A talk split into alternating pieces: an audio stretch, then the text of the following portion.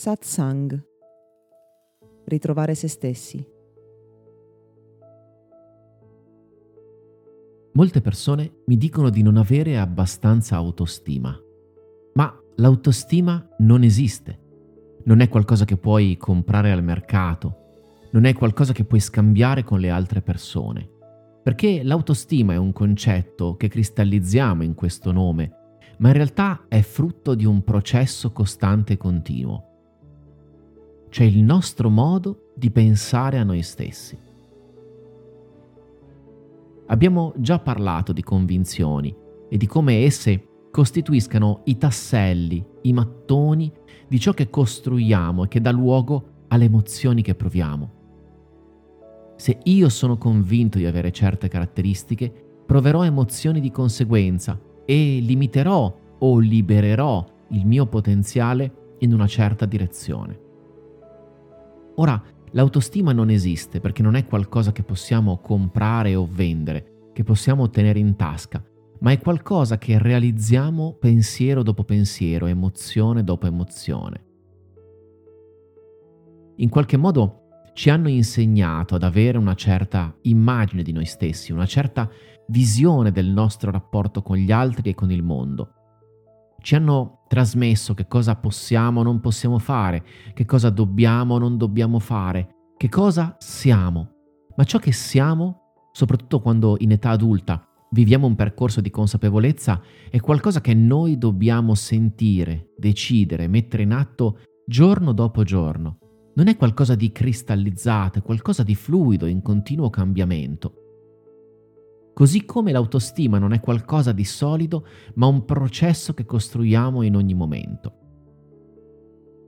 Ciò che pensiamo, il modo in cui ci apostrofiamo, quelle voci nella testa che spesso riproducono quello che ci dicevano i genitori, ma che oggi sono in qualche modo nostre, perpetrano dei messaggi che di istante in istante possono frenarci o accelerarci, consentirci di stare bene o meno bene.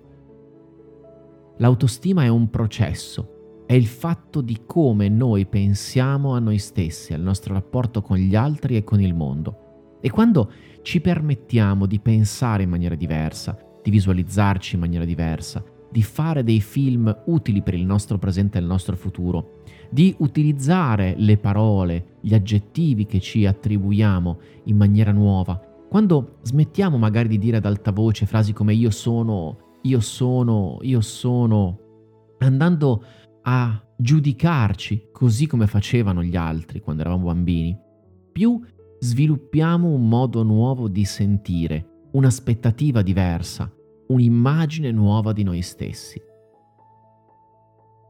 Si tratta di avere la consapevolezza di riconoscere quello che ci diciamo, come pensiamo a noi stessi, al nostro futuro, ma cambiando quelle immagini giorno dopo giorno cambia radicalmente il modo in cui ci sentiamo. Si tratta di un esercizio, di un allenamento che può avere delle scorciatoie, delle tecniche. Ci lavoro infatti ogni giorno in sessioni individuali all'interno dell'Accademia con molte persone e quando non sappiamo come farlo non facciamo altro che riportare avanti quegli schemi quelle abitudini del passato ma quando prendiamo coscienza di certi schemi, di come pensiamo a noi stessi, di quello che ci diciamo e scegliamo consapevolmente di cambiare quelle modalità, allora comincia a svilupparsi, a crearsi una nuova immagine di noi. Si tratta di prendere coscienza, accorgersi prima di tutto e poi decidere di costruire un nuovo equilibrio nel quale noi prendiamo in mano le redini della nostra aspettativa di noi stessi, della nostra immagine interiore. Si tratta di cominciare a dirci cose diverse, ripeterci in testa frasi nuove che noi scegliamo in funzione di ciò che vogliamo essere, ma nella frizione fra la nuova immagine che andiamo a costruire e quello che gli altri continuano a vedere di noi, cioè di quello che eravamo nel nostro passato, più capiamo quanto stiamo crescendo e quanto ora è il momento di prendere in mano le redini del modo in cui pensiamo a noi stessi, in un processo che momento dopo momento, giorno dopo giorno, può cambiare radicalmente ogni cosa. Questo podcast è offerto da Accademia di Meditazione e Sviluppo Personale Gotham www.accademiadimeditazione.it